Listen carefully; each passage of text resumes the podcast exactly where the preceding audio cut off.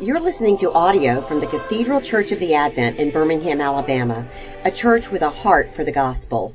Find out more at adventbirmingham.org.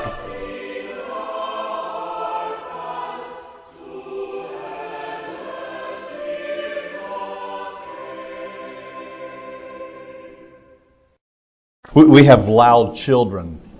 And um, every, every once in a while, I'll look at my wife and I'm like, why are they so loud? And then she'll look at me and just say, you know, you know why, right? Yeah. There's, there's, not a lot of guessing going on here. Um, all right, let's begin with prayer. We're in Ecclesiastes again today. Two, two weeks in Ecclesiastes. Lord, thank you for bringing us together again on this Lord's Day. Thank you that you have met us um, in the table of your hospitality, that you've opened up yourself, your very life to us in your Son. And thank you, Lord, that that has such a massive dimension for reorienting our understanding of ourself, our place in the world, where we're going. Um, and it also has this massive implication for how we orient ourselves to those who are around us. And because we're human and we're frail and we're dust, we need that reorientation again and again. And in the beauty of our weekly celebration together of the, of the preaching of the Word and and the Eucharistic celebrations, Lord, that you get to you do that for us again and again, and we're grateful. Um, so now, as we enter into Ecclesiastes, I pray that we'll do so with a level of humility, um, and that you'll open our hearts to understand what you'd have to teach us in this uh, book here. I pray in Jesus' name, Amen. Amen. Um, so, what I want to do today is a kind of recap and then rounding out on the book of Ecclesiastes, again with a kind of proviso that more likely than not, we'll pro- I'll probably dive into Ecclesiastes again down in the assembly hall uh, once the fall rolls around, just because I'm, I, am i I'm myself intrigued by the book. Um, the book has lent itself, I think this is part of the fascination for me. I was talking with someone before church about this. The, the, the book of Ecclesiastes lends itself, because of its heavy reliance on a metaphor, um, to multiple understandings. And this is, I think, part of the, the fun and the challenge of reading a book like Ecclesiastes is coming to terms with how the history of the, of the Christian interpretive tradition has tried to wrestle with this. So think, for example, with Jerome. You know, go back to the uh, early fourth century with Jerome. Jerome, and I, I had to correct something on, on my, what I said last week. Last week I talked about vanity being introduced in the translation um, Ecclesiastes chapter 1, verse 2, vanity of vanities, all is vanity, says the preacher. Um, and I made the statement last week that vanity was, as a, as a term, as a translation for that Hebrew word hevel. And I want that, I, I don't, um, I don't want that word before you because there's a part of me that wishes we just didn't even translate, tra- translate just leave it as Hevel. Um, but I, I, had mentioned that the, the, introduction of vanity as a translation of Hevel, which is, is, most familiar to all of us, I imagine, had its source in the King James Version. That's not actually true. It has its source further back, actually, with Jerome uh, in the fourth century and, and, and the translations with the Vulgate that introduced this Latin term vanitas um, as a translation of, of um, Hevel. And this, and this is the challenge with that because the way in which Jerome understood Hevel as vanity, as something that's um, uh, an indication of, of human self achievement, an indication of human pride and self and consumption. I think that's what Jerome was thinking about when he translated Hevel as vanity. Everything is vanity. It's just about our own consumption. It's about our own selves. It's about our own achievement. And it led to this sort of contemptio mundi, this contempt for the world, this kind of, uh, so that the book of Ecclesiastes becomes an invitation to a, a life of Christian self-denial and ascesis. Yeah, that's that whole um, the, the beginning of the monastic movement. So to think about a book like Ecclesiastes and the translation of a word like Hevel to be vanity, to be self-congratulatory, um, self-affirming, uh, laden with consumption and, and lasciviousness. That, that sort of reading um, became a standard reading within the tradition for, very, for a very long time, and it led to this kind of contempt for the world. Um, I actually kind of grew up, and some of you maybe have as well. I grew up in an ecclesial environment um, that um, had a, had a kind of contempt for the things of the world. So if you think about various cultural models about the way in which Christians relate to the culture around them, this is a famous book that came out by Niebuhr um, called Christ and Culture, and he gave you these different models: Christ for culture, Christ um, with culture, Christ against culture. Um, I was probably raised in, in a churchly world that was primarily Christ against culture. Um, and Jerome, in his reading of Ecclesiastes, would say uh, thumbs up. I mean, in other words, this world is passing away. You, you, we've read the book of Revelation. We know how things go. Um, so investment in the things of this world, whether it's in the realm of commerce or arts or politics or whatever it might be, investment in these things, um, and this was, this was actually terminology I remember hearing growing up in sermons, it's like polishing brass on the Titanic. You know, it's like it's a it's a, it's a, it's a, it's a lesson in it's an exercise of futility. Like if you want to polish the brass, that's fine, but the ice but we're going down, right? Um, so that was Jerome's reading, and it has that particular reading of the term hevel as vanity has a long and and noble reception in the history of the church. But then along comes Martin Luther, right? 16th century, and Martin Luther's reading was actually the, the reverse and very much born out of the spirit of the day um, Luther understood vanity to, in terms of temporal fleeting. Uh, things can't be, and I'm sympathetic to this reading, and I'm actually going to lean hard into it here in a few minutes.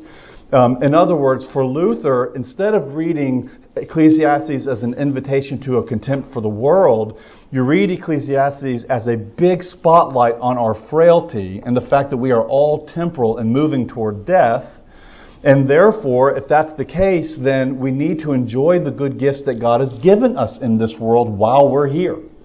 Um, you may remember, and I think this is um, actually on a kind of placard in Eisenach, Germany, at the birthplace of Martin Luther. Those who were on that trip may remember this. But um, Luther, I think, was asked one time, if you knew Jesus was coming back tomorrow, what would you do today? You know, remember his answer? Remember? I'd plant an apple tree. That's what Luther said. In other words, Jesus is coming back tomorrow, but I would still involve myself today in the normal warp and woof of what it means to be a human living life to his glory. I'd plant an apple tree. If I could put it in a southern colloquialism, we'd plant some tomato plants. Let's all Kate this one, right? And, and this, let's do it, right? Um, so I think moving through the book of Ecclesiastes and wrestling with the perspective of Jerome and the perspective of Martin Luther is, I think, part of the challenge because it's hard, it would be hard to let either one of those go. That they both seem to be fitting in a certain way with the book of Ecclesiastes and, and struggling with how to understand the book in that way, both with the recognition that the world and the things that we give ourselves to in this world are fleeting, and there is a kind of vanity to them. There's a danger inherent in them if we think they're ultimately satisfying, while at the same time, on the other side, seeing, and, and Ecclesiastes is clear on this, end of chapter 2, end of chapter 11, we do recognize that life is fleeting and temporary, and because that's the case, enjoy the good gifts that God has given you in this world right now to His glory. Um, so I think what we have with the book of Ecclesiastes, and I've, I'll commend this to you. I, I know this fella, um, but there's a commentary on Ecclesiastes that's come out by Dan Treier. Um, we don't have it. In our, maybe we should get in our, in our bookstore. And if you're interested, let me know, and I'll, I'll, I'll mention it to them. Um, but Dan Treier, in his commentary on Ecclesiastes, describes the perspective um, of the of the author here as um, uh, believing realism. And I think that's helpful. In other words, it's, it's, it's not a kind of nihilistic despondency that basically looks at the world and says everything's going to hell in a handbasket and just forget it. Um, it's not that. It's not the kind of despondency that one finds in the book, but it is a believing realism. It's a, it's a recognition that as human beings, we cannot, believers in God or not, those who have faith in Jesus Christ or not, we cannot escape the reality of human existence under the sun, recognizing that all is Hevel. And I'll have to say that the more I've thought about it this week, um, the more I'm, I'm predisposed myself to lean heavily in, in that sort of metaphoric understanding of Hevel as breath. That, that, other words, if I were to if my Hebrew students were in a class and I gave them a translation test and I said, there's the word hevel, give me a translation, the, the, the right answer would be uh, breath, smoke, vapor. That, that would be the right translation. Um, and then the question is, well, what's the metaphorical point of contact with what the author is trying to do? And I think last week when I taught, I was actually trying to find a sort of sum total category for to, to that so that every instance of Hevel could be translated in the same way. I'm not as convinced that's necessary anymore, at least th- this week. Maybe I'll change my mind by the fall. Um, but if I was pushed into a corner and someone said, You're going to have to land on one translation of this, I think at least today my answer would be transient, moving, fleeting Here's another word for you ungraspable. Uh, uh, we want to think of things in terms of what we can possess and have. And the big three that the author to Ecclesiastes presents to us, and what are the big three? The pursuit of wisdom. Ecclesiastes is a book of wisdom. It's instruction on how to live life well in this world. Whether it's the pursuit of wisdom, whether it's the pursuit of wealth, or whether it is the pursuit of pleasure, all of those are transient. They're all fleeting. And I actually really like the term ungraspable because we all know that whenever you have the moment where whatever it is you're trying to achieve, when it comes to wealth, or when it comes to knowledge and wisdom, or it comes to pleasure, you know that the moment that you experience it is the moment that it begins to slip through your fingers like sand. It cannot be held onto no matter what. And here's the even harder news that we all recognize and we know is true. And the fact that it slips through your fingers again and again and cannot be held onto um, also speaks to the character of your existence as a human being. You too are, are, are vanity. You too are hevel. You too are vapor, uh, uh, moving, uh, transient, ungraspable, because you're going to blink and then you're going to be gone. I mean, think, think about, I mean, that, I'm sorry. It's true. Um, I mean, so I mean, think about this from, from the perspective of Solomon, and I do mean I don't I don't think Solomon. I mean, we can talk about this. I don't think Solomon's the author of the book from beginning to end, but it's meant to come to us kind of from a Solomonic perspective. Think about Solomon, the achievements of that man, remarkable. Um, we're all adults in here. There was a there was a uh, book that came out several years ago um, called Biblical Womanhood for a Year. Did any of you hear about this? and it was it, was this kind of a sarcastic book. A, a, a woman tried to live under um, Old Testament laws for females for a year, um, and it was I mean it was horrible. So you know, certain times she she slept in the backyard and not in the house, and it was it was crazy. So as a kind of reaction to that, I was reading a blog somewhere, and a gentleman said, "I, I told my wife I'd like to try Solomonic manhood for a year." and the wife said, "You're not up to it." You know, so, um, you know, so I mean, you, you think about what Solomon achieved, the kind of notoriety that went around the ancient world of his time, drawing foreign visitors like the Queen of Sheba to come all that way just to see what all the fuss was about and to find out it really is true. The accumulation of great wealth, the accumulation of pleasures unknown, singers, 700 concubines, 300 wives. I mean, I mean, it's, it's just unbelievable, right? I mean, so he had all of this that was amassed around him, enormous wisdom, and the establishment of the kingdom and the building of the temple that we heard that he that his father wasn't allowed to do. So his dad wasn't allowed to build the temple. He was allowed to build the temple. And for those whose religious worldview was central to what defined their existence as ancient Israel was, the building of the temple was the creme de la creme. I mean, this was the apex of Solomon's achievement and, and what he left to future generations. And, and I was talking with my wife about this, and then Solomon dies. And here's Jeroboam and Rehoboam. They're both clamoring for the throne. They don't get along. And then Jeroboam goes to the north. You have, this, you have a, in effect a civil war that occurs one generation, the next generation after Solomon. And so here you have this perspective of seeing even the accumulation of our wealth. This is vanity. It's fleeting because I give all of my efforts to this, but I don't know what the next generation is going to do. I, I mean, this is not the Solomonic temple and building of the kingdom, but I, you know, I'm, I'm a book guy. Um, you know, those are the tools of my trade and I'm actually a little bit OCD about them, to be honest with you. Um, I've had colleagues who play practical jokes with me every once in a while and come into my office and, and, and pull, pull books out of order. because they know that I can't, I won't be able to sleep until that's fixed. Um, it's, it's, it's a pro- I'm not proud of this. It's a, pro- it's a real problem.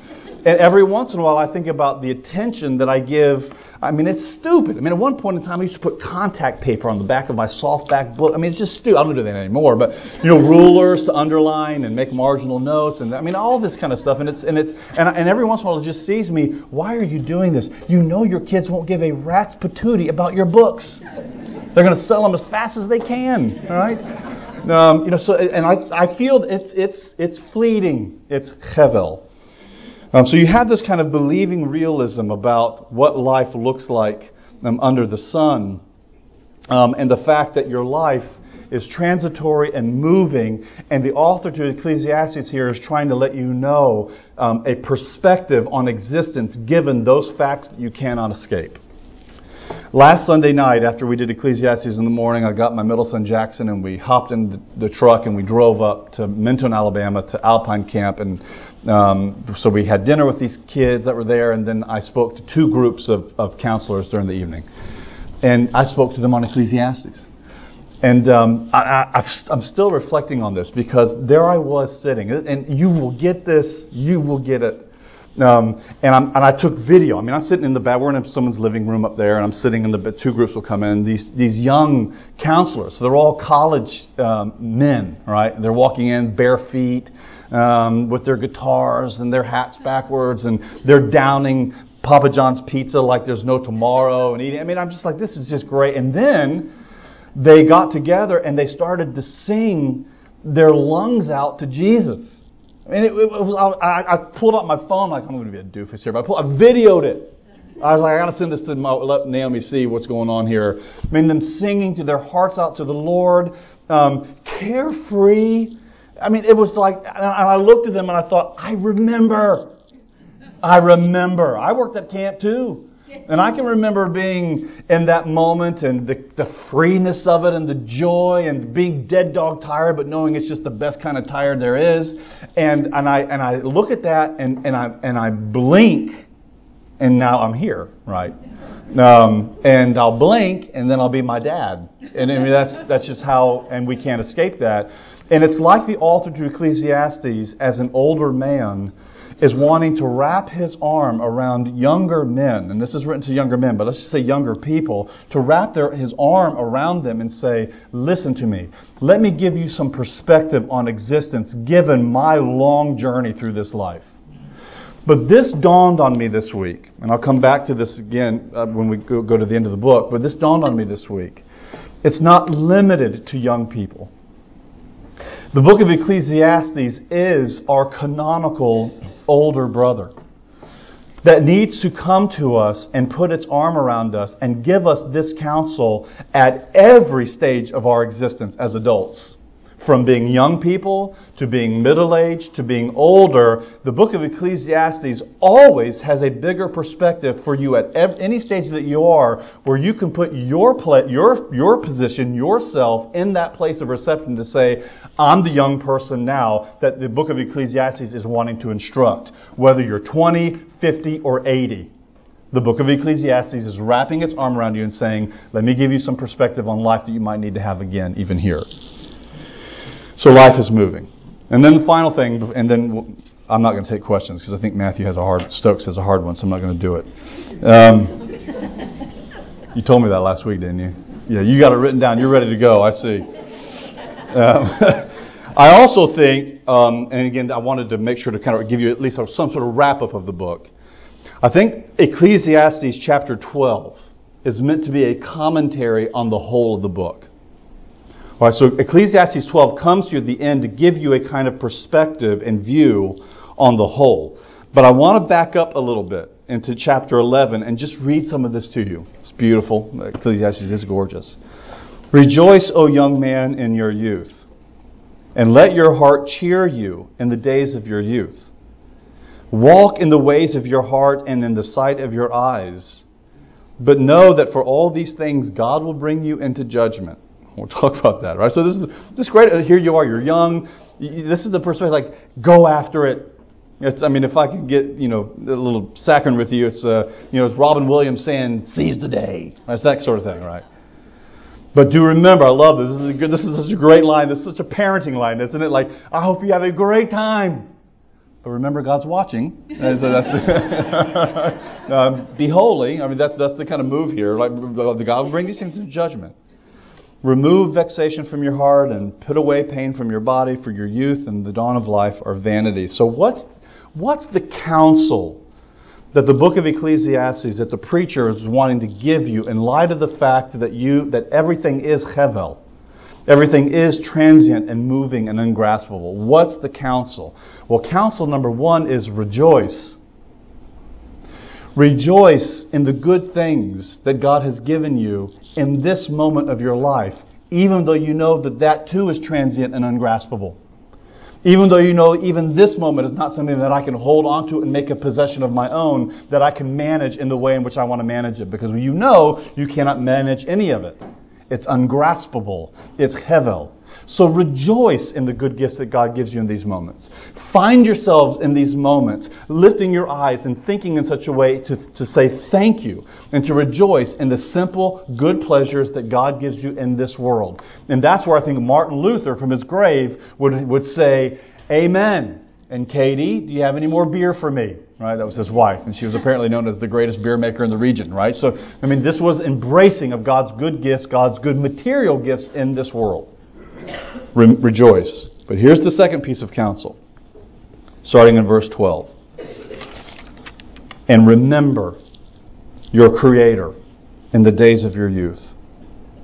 And again, if I can go back to the perspective I mentioned a few minutes ago, think of Ecclesiastes as your older brother wherever you are in your station of life. Right? So in this from the perspective of Ecclesiastes, a book written before the incarnation of Jesus, we are all young people, right? All of us. Remember your Creator now in the days of your youth. And then, is this not such a beautiful description? It's a hard one, but a beautiful description of our existence. Before the evil day comes and the years draw near, of which you will say, I have no pleasure in them.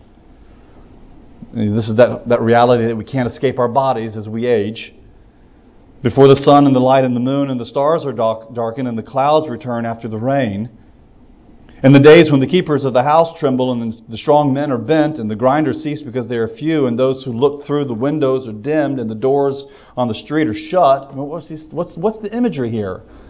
Again, the fleeting character of life. Things, things shut down. When the sound of the grinding is low, and one rises up at the sound of a bird, and all the daughters of song are brought low, and they are afraid also of what is high, and terrors are in the way, and the almond tree blossoms, and the grasshopper drags itself along. But I'll be honest with you, I don't understand all these images, but they're beautiful. Um, the desire fails because man, oh, this is, and desire fails because man is going to his eternal home, and the mourners go about the streets. It's sort of classic. For, who, for whom does the bell toll? Well, I got bad news. The bell tolls for you. Before, and this is one of my favorite images in Ecclesiastes, before the silver cord is snapped, or the golden bowl is broken, or the pitcher is shattered at the fountain, or the wheel broken at the cistern, and the dust returns to the earth as it was, and the spirit returns to God who gave it. Hevel of Hevel, all is Hevel, uh, fleeting, ungraspable, it's moving. So, what's, what's the call in your existence? To rejoice and to remember. And what, what does it mean to, what, what is remembering in the Bible? Remembering is this active participation in the thing remembered that shapes the way in which you view yourself and the whole of reality. I mean, remembering as a term and as a charge in the Bible is at the core of the covenantal relationship between God and His people. God, and by the way, this is the only hope of your salvation, God remembers you and he calls on you to remember him. And in the remembering of him, what that means is this active participation in him through faith that shapes the way in which we view everything from ourself internally outward to everything outside of us. Remember your Creator and rejoice in the good gifts that God has given you in this world. Remember and rejoice. And listen to these last, uh, last uh, uh, verses. Besides being wise, the preacher also taught the people knowledge and weighing and studying and arranging many proverbs with care. The, the preacher sought, this is that Kohelet term, sought to find words of delight and Uprightly he wrote words of truth. The words of the wise are like goads. They're like fixed nails, firmly uh, fixed, the, co- the collection of sayings. They are given by a shepherd. My son, beware of anything beyond these. Because of, I love this, of making many books, there is no end. and much study is a weariness of the flesh. Um, I'll never forget, I was with one of my New Testament professors, Simon Kistemaker, who's now with the Lord. And I was a young master's student, and I had walked into his office, and he was probably in his early 70s at the time. And a Dutch, Dutch Reformed New Testament scholar who had come into to the U.S., and so he had a kind of accent. And, and uh, we took to him. I mean, I just thought highly of, of Professor Kistemaker, and I was in his office, and, and, um, and I saw something on his desk. He said, I said, Professor Kistemaker, what's that?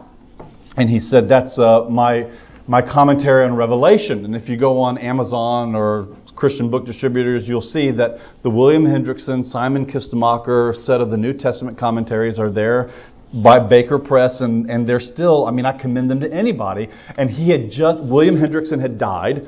Kistemaker took over the rest of the series, and he had just finished Revelation. Done. The series was over. And um, I still he, he gave me the page proofs, and it was really kind of special. But I was I was 22, three. I was stupid, and um, I, I said, "So what are you going to write next?" and uh, he looked at me. I'll never forget this. He looked at me and he said, "Mark, let me give you some advice. when when a woman delivers a child, you, you never you never ask her in that moment. So when will you have another?" and uh, he said, So don't ask me about what I'm going to do next. I mean, I'm going to enjoy this child that I just delivered, and then we'll think about the other ones later. To the making of books, there is no end. I mean, I, I mean, this is what I, you know, I do this for a living. And I've had these moments of sort of existential angst. Um, you know, spending three years on a doctoral dissertation and then and then walking through the stacks of the library knowing that you're just giving all of your time and energy to this book that you hope will get published and then when it does get published and you're walking through the library you realize here's um, stack her shelf upon shelf upon shelf with layer upon layer of bookshelves in there and mine's going to go right there and in about 30 years, they're going to have to cull through the library because a book hasn't been checked out in 15 years. This is what they do. I see it. Um, uh, this book hasn't been checked out in 15 years. Nobody uses it, so we're going to get rid of it. Oh, that was mine. Yeah, there it goes. Right? Of the making of books, there is no end. I mean, there's, there's some, again, this, this is the preacher looking at his own life saying, you know. So what's it all about then? Verse 13. So here's the end of it all Fear God and keep his commandments. Fearing God, we know in the book of Proverbs, is the beginning of wisdom. This is a fascinating move in the book of Ecclesiastes because we've gone on this long journey of life under the sun to end at a place where the fear of God is seen as the sole key to life's existence. But if you'll remember, the book of Proverbs puts the fear of God at the beginning, which tells you something about the way in which you enter into human wisdom through the fear of God and in the humility of recognizing that for all of the achievements of human wisdom notwithstanding, it will never be the wisdom of God. Fear Him. And here you come to the end of the book of Ecclesiastes, and it begin, it ends where Proverbs begins by saying, "Here's the sum total of your existence: live life in the reality of your Creator and fear Him." Um, uh, reverential awe, yes. Knee-knocking fear, yes. And what, what's the point here? Because God's going to bring everything into judgment with every secret thing, whether good or evil. The end. And you hear that verse, and I hear that verse, and you think, well, that can't be good news. God's going to bring everything into judgment. And this is where we cannot take the book of Ecclesiastes out of the whole of the Christian Bible, Old and New Testaments. Because the theme of judgment, God's judgment of sin, God's judgment of all the things that we did, good or bad, um, is a theme that, left to ourselves, must be received as repugnant. How, what, how else could it be received? Because you know some of the secret thoughts of your heart. You don't want God to expose those. I don't want Him to expose mine. I mean, judgment before God who lays open, and we know that God's never impressed with the way in which we construct ourselves socially. God's not impressed with that. So if that's the case, and God knows us down to the core of our being, judgment cannot be a hopeful word. But this is what is the beauty of the gospel of our Lord and how it frames how we receive these last verses here in Ecclesiastes. Necessarily so. Judgment as a theme in the Bible is good news for those who are in Christ. Because we recognize that God cannot turn a blind eye to his own justice and holiness. He just cannot do that.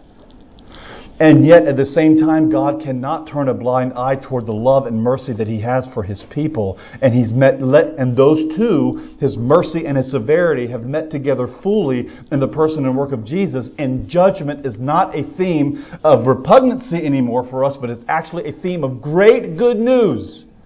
Because when we enter into the holy mysteries we just entered into together in worship, we enter into them into the, in the recognition that it's there in the death and resurrection of our Son, of, of the Son, where the judgment of God on our behalf is in its fullest display. The judgment of God is actually good news. You'll remember that Martin Luther had that famous dream standing before the Lord, and Satan comes in as the accuser. He's, the, I mean, no offense to those of you who are in law, but Satan's a lawyer. Um, uh, he comes in um, as, as the accuser into the law courtroom, and he begins to roll off the litany of offenses that Luther had done. And Luther says, In my dream I heard them, and every one of them struck me because I knew they were all true. He wasn't lying. And I, he said, I looked at the Lord and I said, Everything that he said is true. And then the Jesus, you know, remember the, Jesus stands up and he takes the, the whole of the list and he, and he absorbs it into himself. That's, that's why the notion of judgment is good news. So where does Ecclesiastes leave us in these last chapters? I think it leaves us necessarily rejoicing, remembering our Creator, getting a perspective on our existence that comes from an active participation in Him that shapes the sum total of our existence, a life that's oriented toward the fear of God that leads our lives in, in light of His presence, and the hope that the judgment that God will bring for our deeds is the judgment that He's already met for us fully um, in Jesus.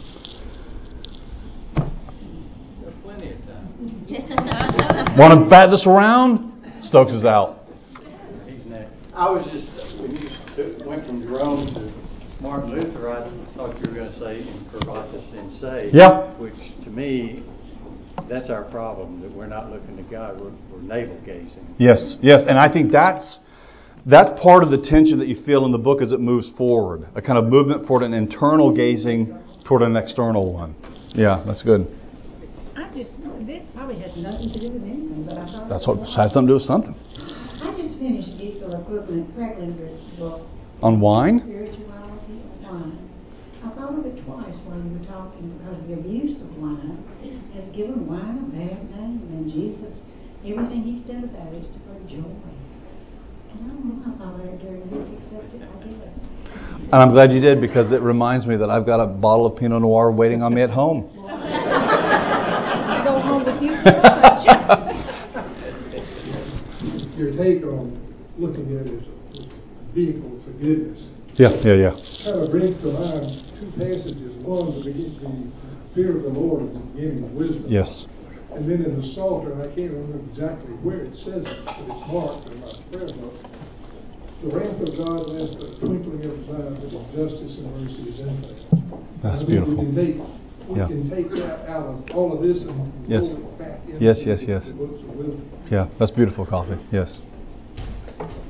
Anybody else? Nope. This is a non-serious but interesting question. Okay. If Solomon had 300 wives, did that take away or add to his wisdom?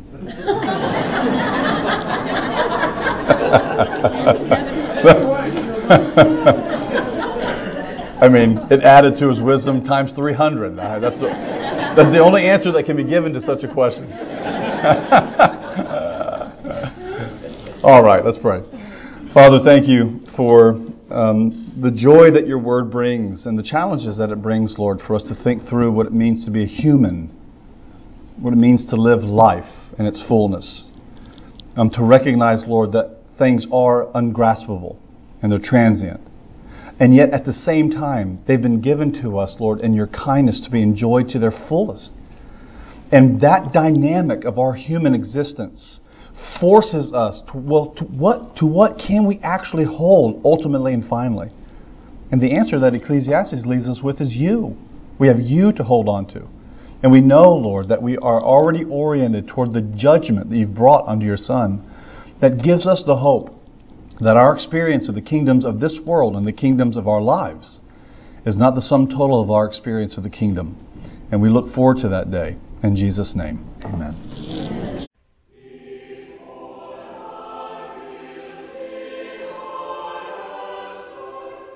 You've been listening to audio from the Cathedral Church of the Advent. If you live in Birmingham or find yourself visiting, we hope you'll join us at one of our Sunday services. Find out more at adventbirmingham.org.